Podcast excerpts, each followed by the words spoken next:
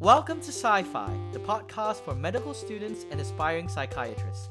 Struggling with my addiction to the online game League of Legends? This is Jason, and I am a core psychiatry trainee at the Oxleas NHS Trust in London. Here again, we have the Magistrate of Mental Health, the Sultan of Schizophrenia, the Duke of Depression, the guy I invited again because all my friends always seem to be busy. Give it up for Maule! How long did it take you to come up with that? Anywho, I am a clinical teaching fellow in the east of England. What's on the agenda today, boss man? Today we'll be covering depression. Yep, a very suitable episode with all the COVID stuff going on. I've actually been thriving being an extreme introvert, but with all the deaths and quarantine and social isolation, I just really need to say F- COVID. Also, in case you didn't know, Mali shaved his head and he looks like a Belden now. No. we must move on. Fine. Growing up, I'm sure you have friends who throw mental health terms around a lot, like, oh, my OCD is acting up again, or I'm so depressed. I haven't got a problem with hyperbole every now and then, but I think it's important to know that actual clinical depression has a more toy meaning. Yeah, depression is a mood disorder that is characterized by three core symptoms low mood, low energy, and low pleasure, also called anhedonia. Mauli, that was your nickname in uni, wasn't it? Low pleasure. And hedonic Amaralingam. Hey, that's what she said. Wait, that doesn't work. That's what she said. That doesn't work. Ay. Oh. So there are many other characteristic symptoms, but you usually need two of these three to make a diagnosis. And these symptoms normally need to be present for at least two weeks. Though you could diagnose it pre two weeks if there's an unusually severe or rapid onset. Now, I know some of you listeners might still be reeling from the lengthy psychotic episode we had, and we did too, which is why this episode was so delayed. so this time, let's go straight into the clinical assessment. No bullshit. Unlike the previous uh, topics of attempted suicide and psychosis, a majority of depression cases are dealt with in the community. Right. Patients with depression don't usually require inpatient admission unless they are suicidal or so severely depressed that they are unable to care for themselves. How many mental health related presentations do you come across in hospital? Hmm, would say at least one every shift. If you are a GP, then 40% of consultations in primary care will likely be mental health related. So, let's say you're a GP or a general practitioner, and a 20 to 40 year old lady walks in complaining of feeling down for the past few months and not very much like themselves. How do you approach this? Hmm. I'm assuming you said 20 to 40 year old lady as depression is common in that age group and gender. Yep, bingo. The female to male ratio for depression is 2 to 1. Maybe that's because males are more unwilling to talk about their feelings, or maybe females are more likely to face social stressors, but that's sort of the stats. Uh, they are also more likely to be between the ages of 20 to 40, which, as you might expect, a fairly turbulent time in their lives. There's adapting to university or finding a job, relationship issues, people just hate being with them, premature erectile dysfunction. Is that from personal experience? Uh, no comment. So, with depression, you have symptoms of thoughts, behavior, and feelings, along with biological symptoms as well. These are what you would explore in the history of presenting complaint. For the main symptoms, I remember them with the mnemonic mice, gas. There are some other stuff you can pick up, but we'll discuss it in the mental state examination or MSE. Hmm. So, M or mood. The low mood from depression is very different from being sad or unhappy in both severity and pervasiveness across all aspects of life. Diurnal variation is commonly present, where your mood is worse in the morning and gets better in the evenings. I or interest refers to anhedonia, which is a loss of pleasure from pleasurable activities, which is one of the core symptoms. C is cognition, which refers to issues with memory or concentration, and it can present as poverty of thought, reduced volume, monotonous voice, etc. The memory changes can make depression difficult to tease out from dementia in old age psychiatry, also known as pseudodementia. Right. E is for low energy. Yep, and so that's MICE. And so the reason I've structured the mnemonic this way is that in the first acronym MICE, you have three of the core symptoms mood, interest, and low energy. Next up is gasps. G or guilt is something that may be seen. This can be seen as self blame or even worthlessness and hopelessness. A is for appetite, which can be lost.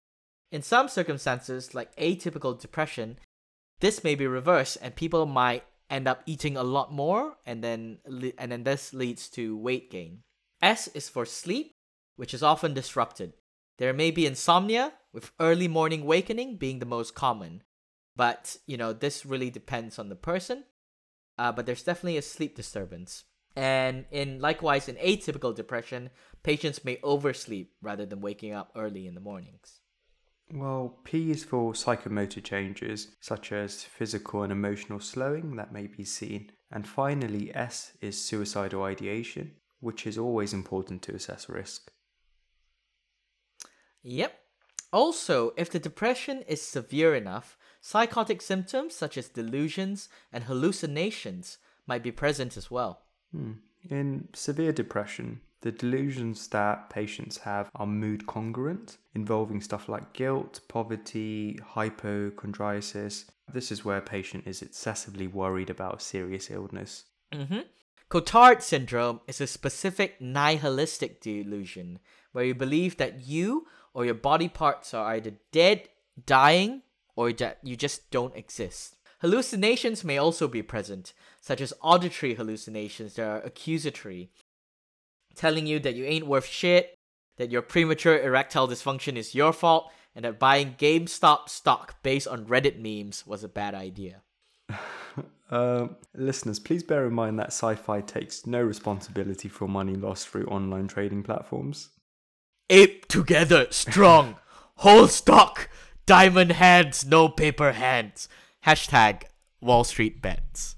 Oh God. Um, after HPC or history presenting complaint comes psychiatric history. Here you may find that anxiety disorders and substance abuse might coexist, with about half of patients with depression having anxiety and a quarter having substance misuse. Annoyingly, the presence of comorbid conditions can make depression more difficult to treat, and you often tackle management of these simultaneously. Mm-hmm. And as always, physical conditions, especially chronic illnesses, are shown to be strongly associated with mental health, and depression is no different. More frequently, these physical symptoms may be medically unexplained or functional symptoms. Yeah, somatization is a phenomenon where physical symptoms are manifested due to psychological distress, and this can commonly present with fatigue, weakness, headaches, GI disturbances, pain, or dizziness. At some point, if you were a student, you would have probably experienced this prior to big exams, like headaches and stomach aches. So, somatization is actually quite a common phenomenon. Frequently, these physical symptoms may precede the mood or affective symptoms. So make sure you remember to get a timeline of these symptoms and the possible link to their depression. Yep, gotta get that timeline. Next comes the drug and alcohol history. There are some drugs, like corticosteroids, that are associated with depressive symptoms. Therefore, it is always worth getting a good drug history and perhaps considering the timing of starting certain meds and their relation to the onset of depressive symptoms. Hmm. Then, like for most psychiatric conditions, family history is essential. Depression is an interplay between environmental and genetic factors, unlike the nature versus nature debate of, you know, yesteryears and the past. Adoption studies show that children of parents with depression have a higher risk of depression even when raised by families that are sort of depression free in essence. And similarly, genes or technically alleles such as the short and long or the SNL in the serotonin transporter gene have been implicated. Hmm. I, I, guess what we're trying to say is explore if there's a family history of depression, self harm, and attempted suicides. Yep. It is also important to see if there are any vulnerability factors in their timeline that can predispose the person to depression. This can include an abusive upbringing, early separation from their mother, or death of a parent. You can also consider things like social isolation and unexplained physical symptoms in childhood. It's a very sensitive topic, so sometimes they aren't willing to talk about it. Getting a collateral history or reading through the notes might be a suitable alternative. Yep. And also, as per the structure, uh, always ask about forensic history and see if there's any. After that, and lastly, it's the socials. Like our Twitter link, follow us at at five podcasts on Twitter. Mate, that's a shameless plug. Whatever gets me them likes, or is it tweets?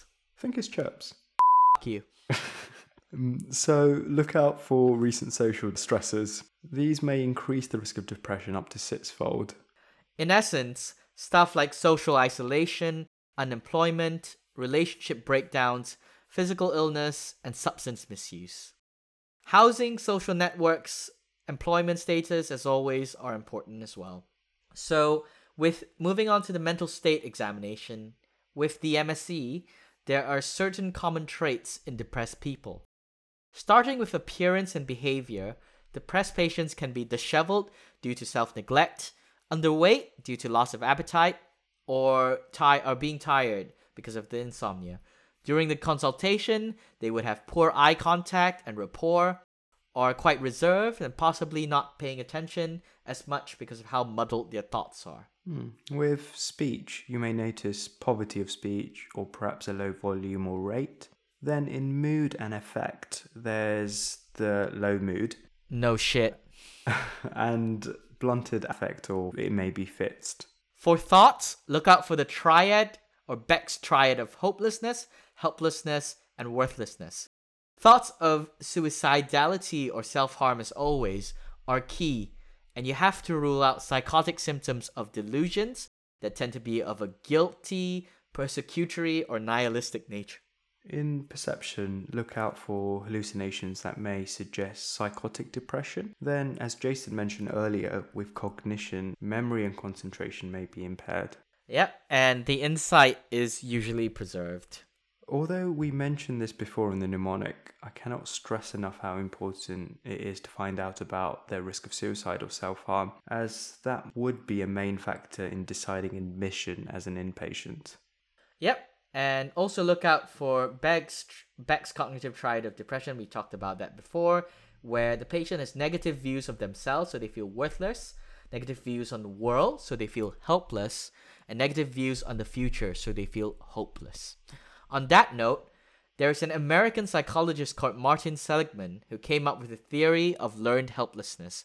And it seems that in the 60s, psychiatric breakthroughs seem to be code for we are gonna do some really fucked up shit. Uh, how so? So, learned helplessness is the concept that when subjected enough times to inescapable terrible conditions, the subject will accept their powerlessness, and even when conditions change for the better, they give up on escaping. How he came across this is that he kept dogs on an electrified floor and shocked them a few times over some days, and so later, when they opened the gates and gave the dogs a way out, they don't even try. So, you know, basically the medical foundation training program, but on animals. Oh no. But that's really awful. Next thing you'll say is they gave malaria to patients. yep, sadly, that is also true. And I think might be worth discussing in an episode on the history of psychiatry. Like like genuinely there's been some real crazy shit in the past. Now that we have the history, uh, MSE and physical examination, and perhaps a collateral history, it's time to come up with differentials. Ooh, before that, I just want to say something about depression rating scales. So, there are ones like the Hamilton Depression Rating Scale or the HAM-D that are completed by clinicians or ones completed by patients, such as the Patient Health Questionnaire 9 or PHQ 9 or the Beck's Depression Inventory. In either case, it's subjective criteria, and the emphasis on different symptoms have made it difficult to standardize, and the usefulness of them have been questioned. In any case, it's just good to know that depression rating scales exist, and if you are asked in the exams, are familiar with them. Right, then with differentials, I would say the main categories would be organic causes, related psychiatric conditions, and common low mood problems that don't meet the criteria for clinical depression. Yep, always exclude organic causes of depression first. Diagnostic hierarchy, bitches. Yep, which can include things like hormones, low cortisol, thyroid and parathyroid, brain tumors, head injury, and hyperactive delirium. Others, like dementia in old age psychiatry, should be considered. With psychiatric conditions, think about bipolar affective disorder. Here, look out for previous manic episodes as a way to differentiate this from typical depression. Uh, in the same vein, with other psychiatric conditions, also think about schizoaffective disorder, especially if the psychotic symptoms and the mood symptoms are equally prevalent. Right. The common low mood problems can include adjustment disorder, bereavement, and dysthymia. These conditions are described as subsyndromal depression because they don't quite meet the criteria for a diagnosis of depression, by presenting with similar symptoms of low mood and, and all the other sort of cognitive behavioral symptoms. Hmm. In adjustment disorder, the low mood symptoms occur after a significant life event. The key is that the severity of symptoms do not reach the level of depression, and it is usually short term, dissipating after a few months or when that particular stressor has gone. With bereavement, it is normal to be sad after someone's passed away. Here, clinicians should watch out for abnormal grief reactions where the symptoms may either be more intense, more disabling, prolonged, or even delayed. It's worth saying that despite the described stages of grief being denial, anger, bargaining, depression, and then acceptance, bereavement is a very individual and personal experience. Yeah, as a doctor, look for evidence that the patient is moving forwards, no matter how slowly. But what if they are moving forwards towards a cliff? Ha! Loophole! Not literally, you bonehead. Better than being a boner head, you shaped mother. Oh. Okay, okay, okay. Deep breaths, Molly. Deep breaths, Jason. Back to the podcast. Lastly, there is dysthymia, which is a chronic low mood, but it's not enough to call it depression. Sometimes this can be superimposed onto clinical depression, and you get what is essentially super depression. But the proper clinical term for it is double depression. Nanny? Re- yeah, yeah, it's uh I I would not wish that on my worst enemy, and it sounds extremely terrible. This, you know, acute on chronic depression. Yep. So on to investigations. You should tailor these according to your differentials. Common stuff to look out for would be thyroid function test for hypothyroidism, anemia. The fatigue may sometimes appear like depression, and HbA1c to rule out diabetes, as chronic physical illnesses can lead to depression. Yeah, and for imaging, the same rules apply. And a CT head or MRI head would be considered if you suspect a neurological organic cause. So, you've diagnosed depression. What happens next? Well, before thinking about the bio psychosocial aspects of treatment, you should think about where the management should occur. The this decision of whether to manage as an inpatient or outpatient isn't an easy one.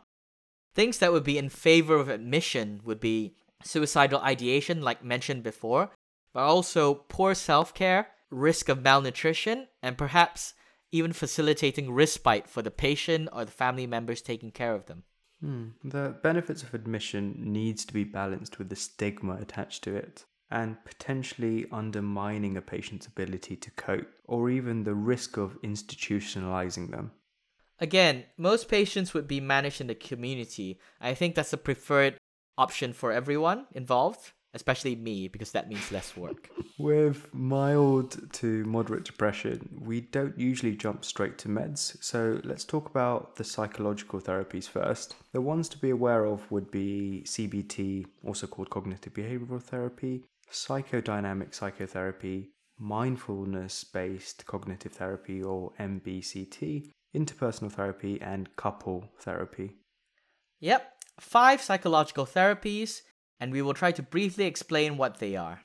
Hmm. The core of CBT You've heard this many times already, but just to remind you, is the cognitive and the behavioral therapy side of things. It is based on the belief that thought distortions and maladaptive behaviors play a role in the development and maintenance of psychological disorders, and that symptoms and associated distress can be reduced by teaching new information processing skills and coping mechanisms.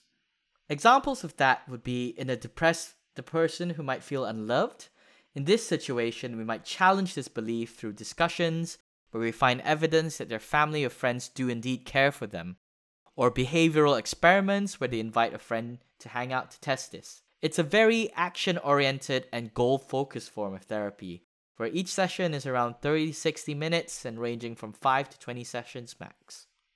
Is that what this podcast is, Jason? Maybe, but for whom?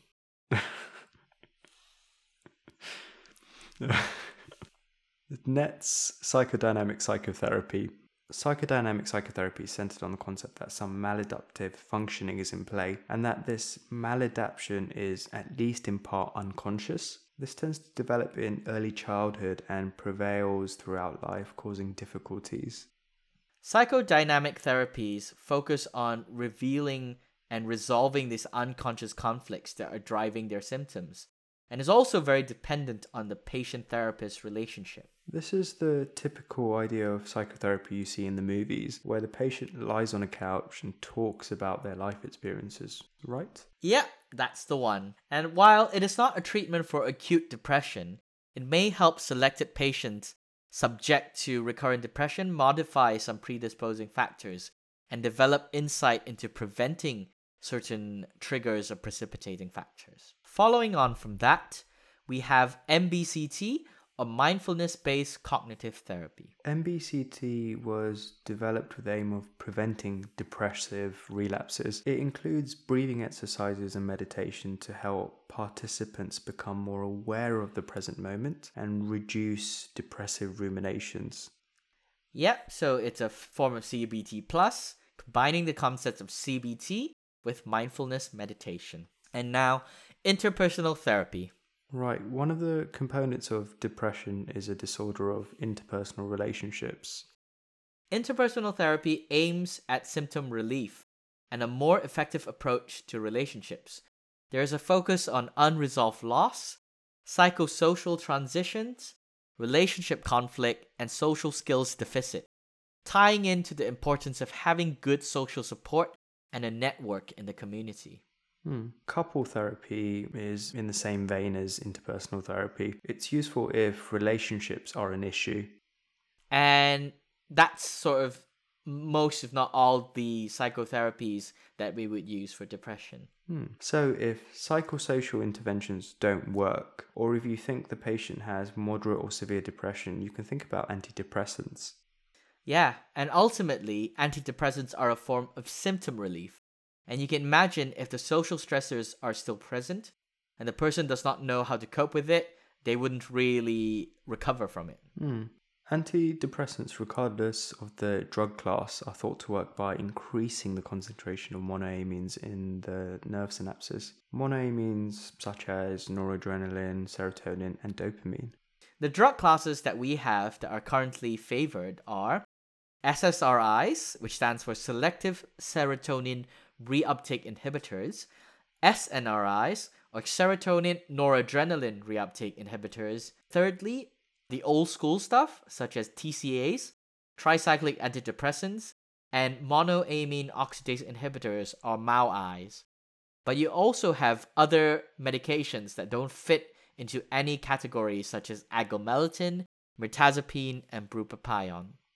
We are going to cover the several drug types, including examples from the classes, why we use them, and the side effect profiles. Starting off with the class that you most commonly see and the current first line medication, that would be selective serotonin reuptake inhibitors or SSRIs. In a perfect world, all drug types would have common prefixes to suffixes, so we wouldn't have to remember so many individual drug names. But this is not a perfect world, so onward we go. Some examples would be citalopram, escitalopram, fluoxetine, paroxetine, and sertraline. And as I said, there isn't very much link in, in terms of remembering the drug names. Unfortunate. Um, yeah, so such SSRIs inhibit the reuptake of serotonin in the synapses, overall increasing the serotonin levels and improving one's mood. Only problem is, by definition of the name, it is sort of selective, but not selective enough. And so serotonin levels are increases are increased in areas we don't want, leading to side effects. The common side effects would be divided into three B's: bowel stuff, brain stuff, and ball stuff, as in testicles. Uh-huh. Excess serotonin leads to reduced appetite, weight loss, diarrhea, and nausea or vomiting. Bowel stuff. Brain stuff. So, head and autonomic side effects include headache, sweating, dizziness, insomnia, blurred vision. Mm-hmm. And last and definitely not least, ball stuff or sexual dysfunction.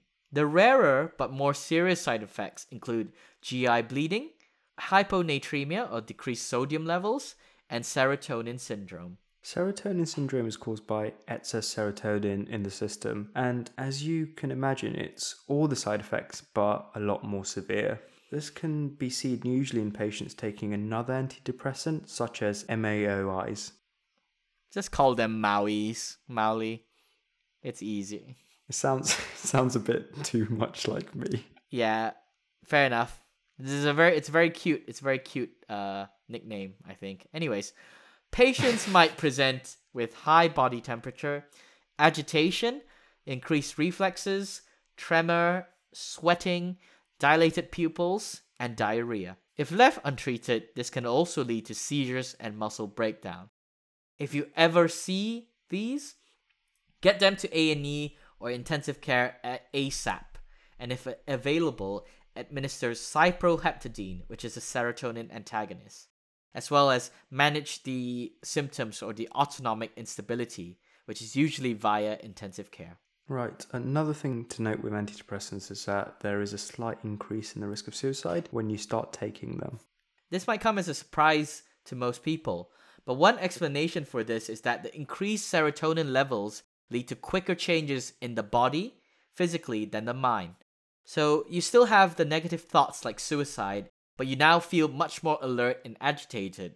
In other words, you now have the energy to act on such thoughts, which might include ending your life. Hmm. Lastly, SSRIs are inhibitors of cytochrome P450 enzymes, and effects are mostly dose related.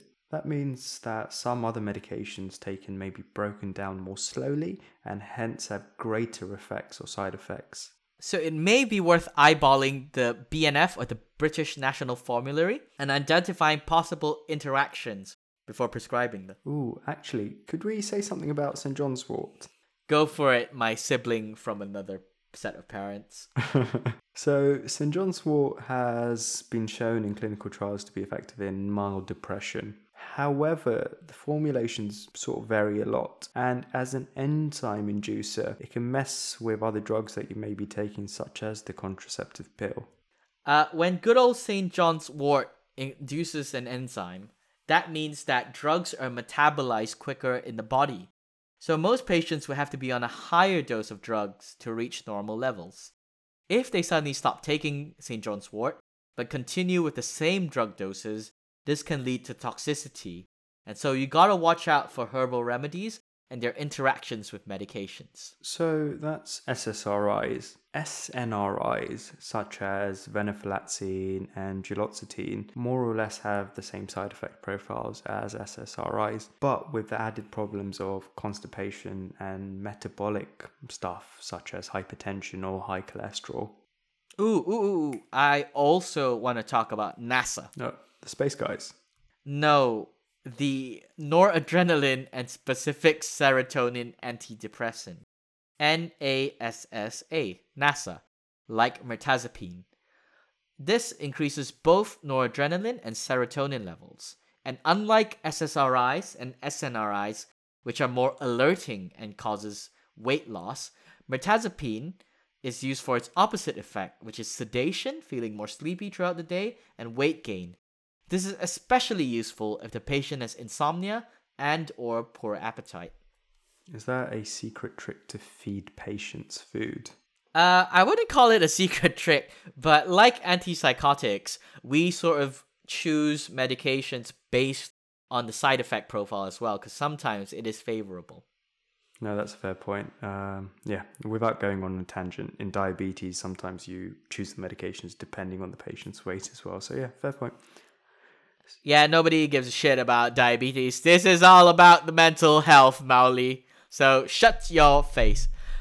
Take shut your mouth. We don't need to learn how to take care of our bodies here. It is all about the mind. I'm sorry.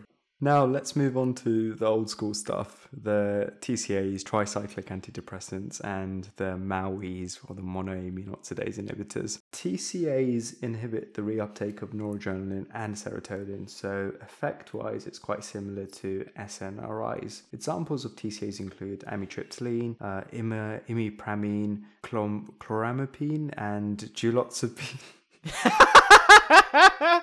okay, okay. Obviously, obviously, somebody didn't read the script very well. Uh, so let me let me let me say that for him. Examples of tricyclic antidepressants include amitriptyline, imipramine, clomipramine, and dosulepin. All right. I said the exact same stuff. no, you were stumbling on your words. Mine is superior, and I am the best. The end. Um. So the main problems with tricyclic antidepressants would be the side effects, which are anticholinergic. So uh, we've talked about this for antipsychotics before. So dry mouth, can't pee, can't poo, constipation, blurred vision, hypertension.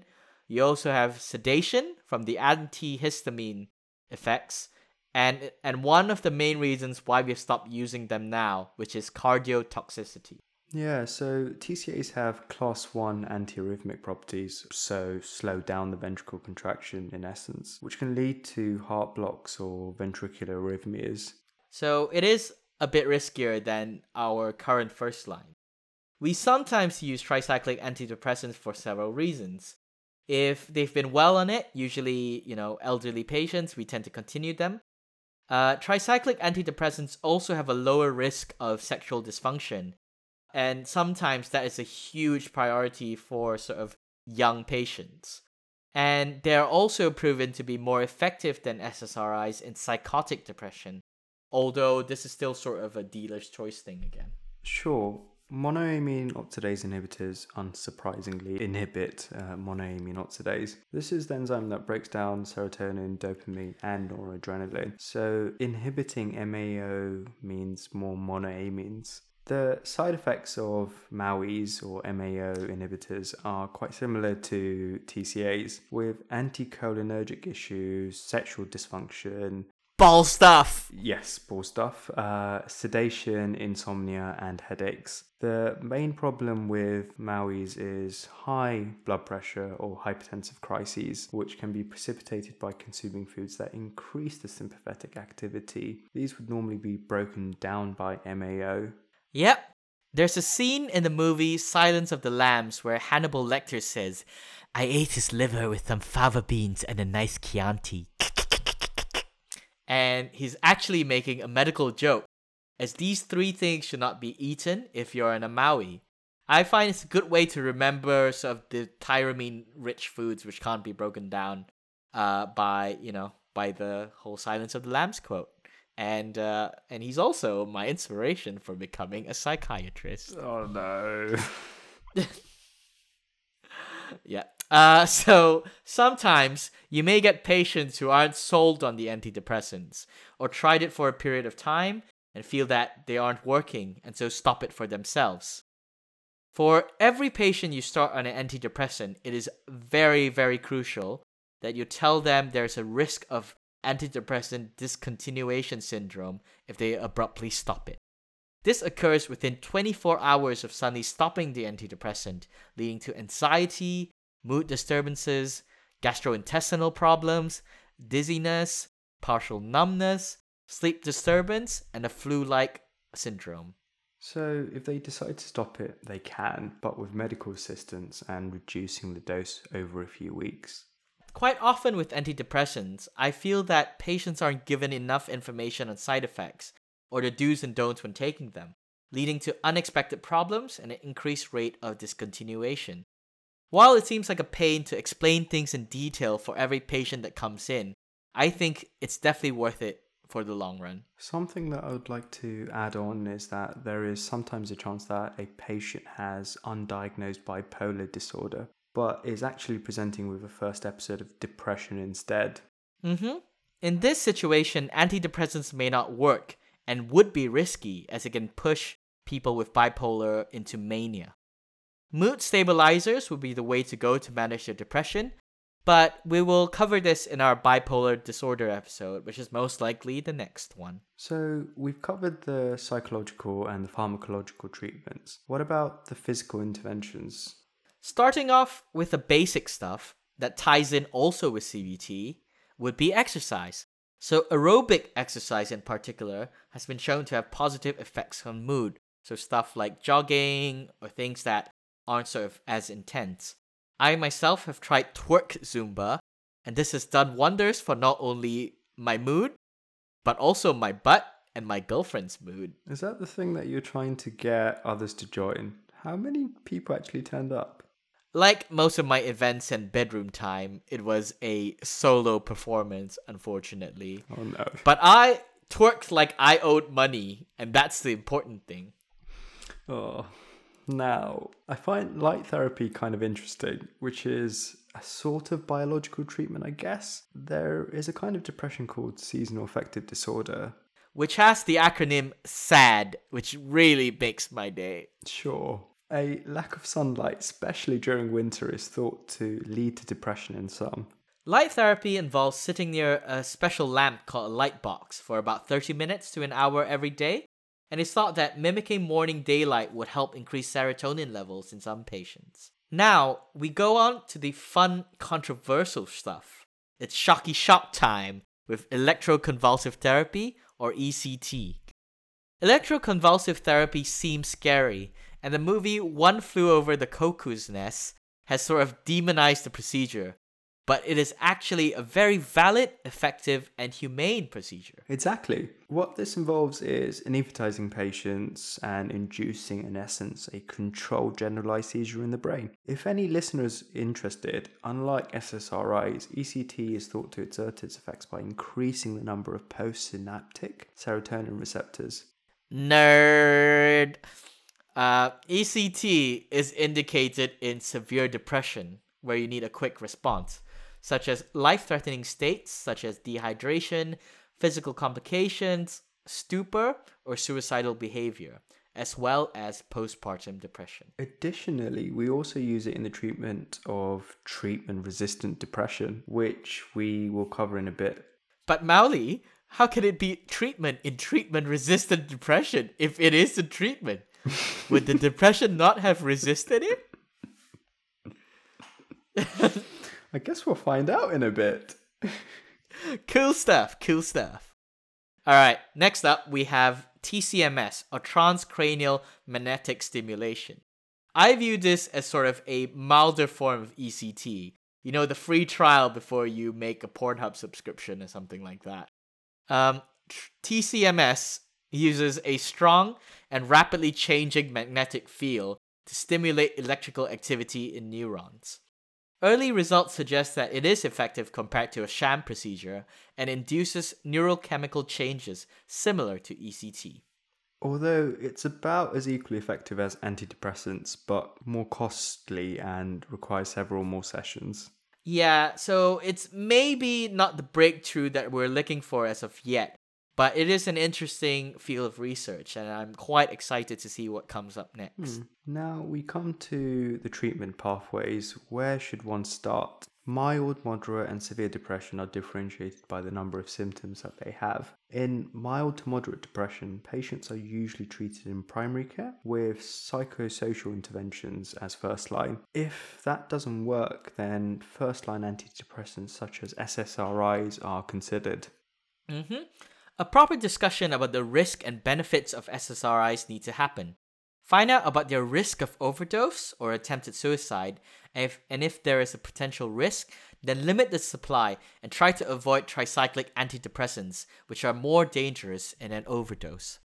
Discuss the potential side effects to keep the patient well informed and improve adherence. Some patients may prefer one side effect profile to another.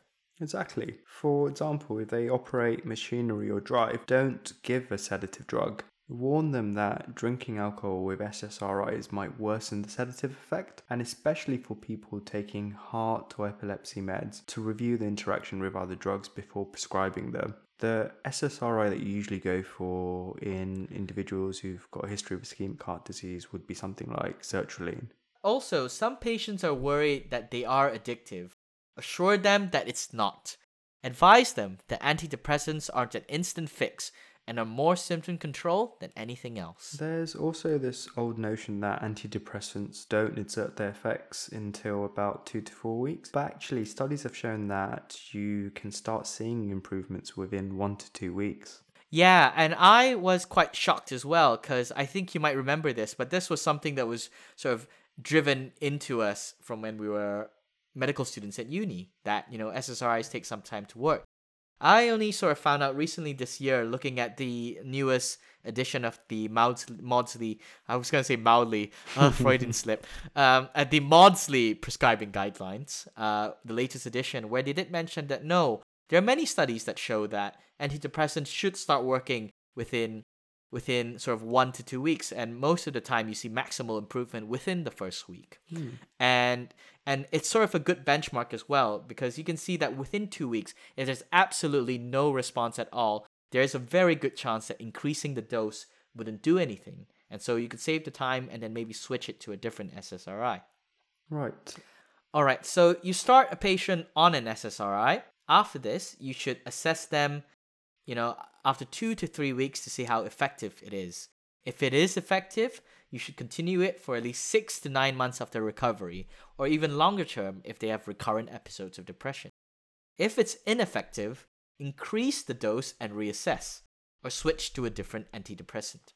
Hmm. Some people recommend switching to a different class, so from a SSRI to an SNRI, but there's no hard or fast rule for this. If that still doesn't work, the third antidepressant choice would have to be either mirtazapine, agomelatine, which increases melatonin and serotonin, or um, ribotazine, a serotonin modulator. This is just a fancy way of saying that it's an agonist at some receptors but an antagonist at others.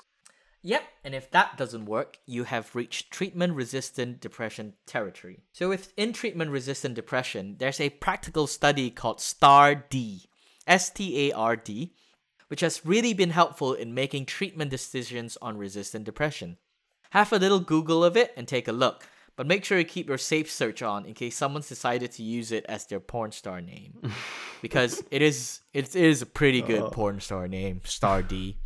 Um, some of the options include augmenting with lithium or liothyronine, which is the active um, hormone for thyroid, as well as adding on an antipsychotic such as quetiapine, aripiprazole, or olanzapine, or using dual antidepressants, which is usually an SSRI plus either venlafaxine, mirtazapine, or a particular tricyclic antidepressant, mianserin.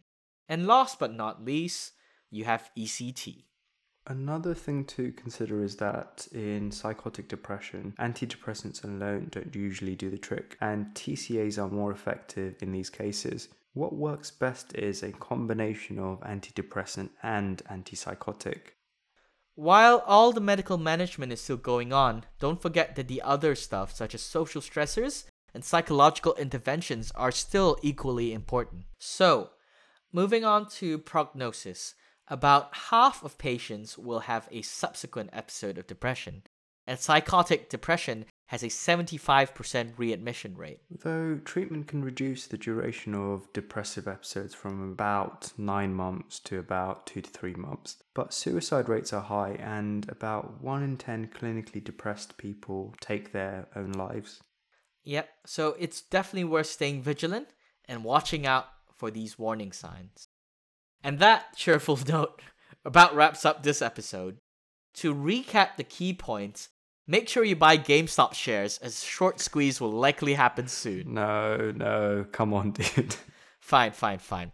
Okay, for clinical depression, remember the three core symptoms low mood, low energy, and anhedonia, which is the loss of pleasure in pleasurable things.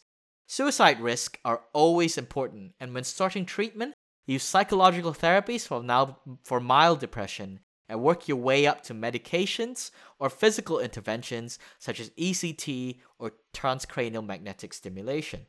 SSRIs are first line, but you can tailor your choices based on side effects, and explaining the effects of medication in detail would help improve patient compliance. Once you have tried three different antidepressants that are ineffective, you have reached treatment resistant depression, where the choices would include the addition of lithium, liothyronine, which is a thyroid hormone, an antipsychotic, or the use of dual antidepressants. Thank you. And thank you for listening if you've made it this far. As always, we would love to hear from you. Yep, message us on Twitter at Phi Podcast, like us on Facebook at Sci Fi Podcast, or email us at questions4pp at gmail.com. That's the number four and double letter P's at gmail.com. Let us know if you have any questions, feedback, or ideas for upcoming episodes. We look forward to meeting in our next episode in about two weeks' time. I'm gonna be honest, the next episode may be delayed as I need to climb up the ranking leaderboards for League of Legends. Um, as as always, don't forget to subscribe, and thanks to Kevin MacLeod for the intro and outro music. Until next time, stay safe, stay sane, and stay well. And I know I sound like a broken record, but eat the damn Malaysian food! If you like the spicy stuff, laksa noodles is a must. And on that note, uh, take care, guys. Bye. Bye bye.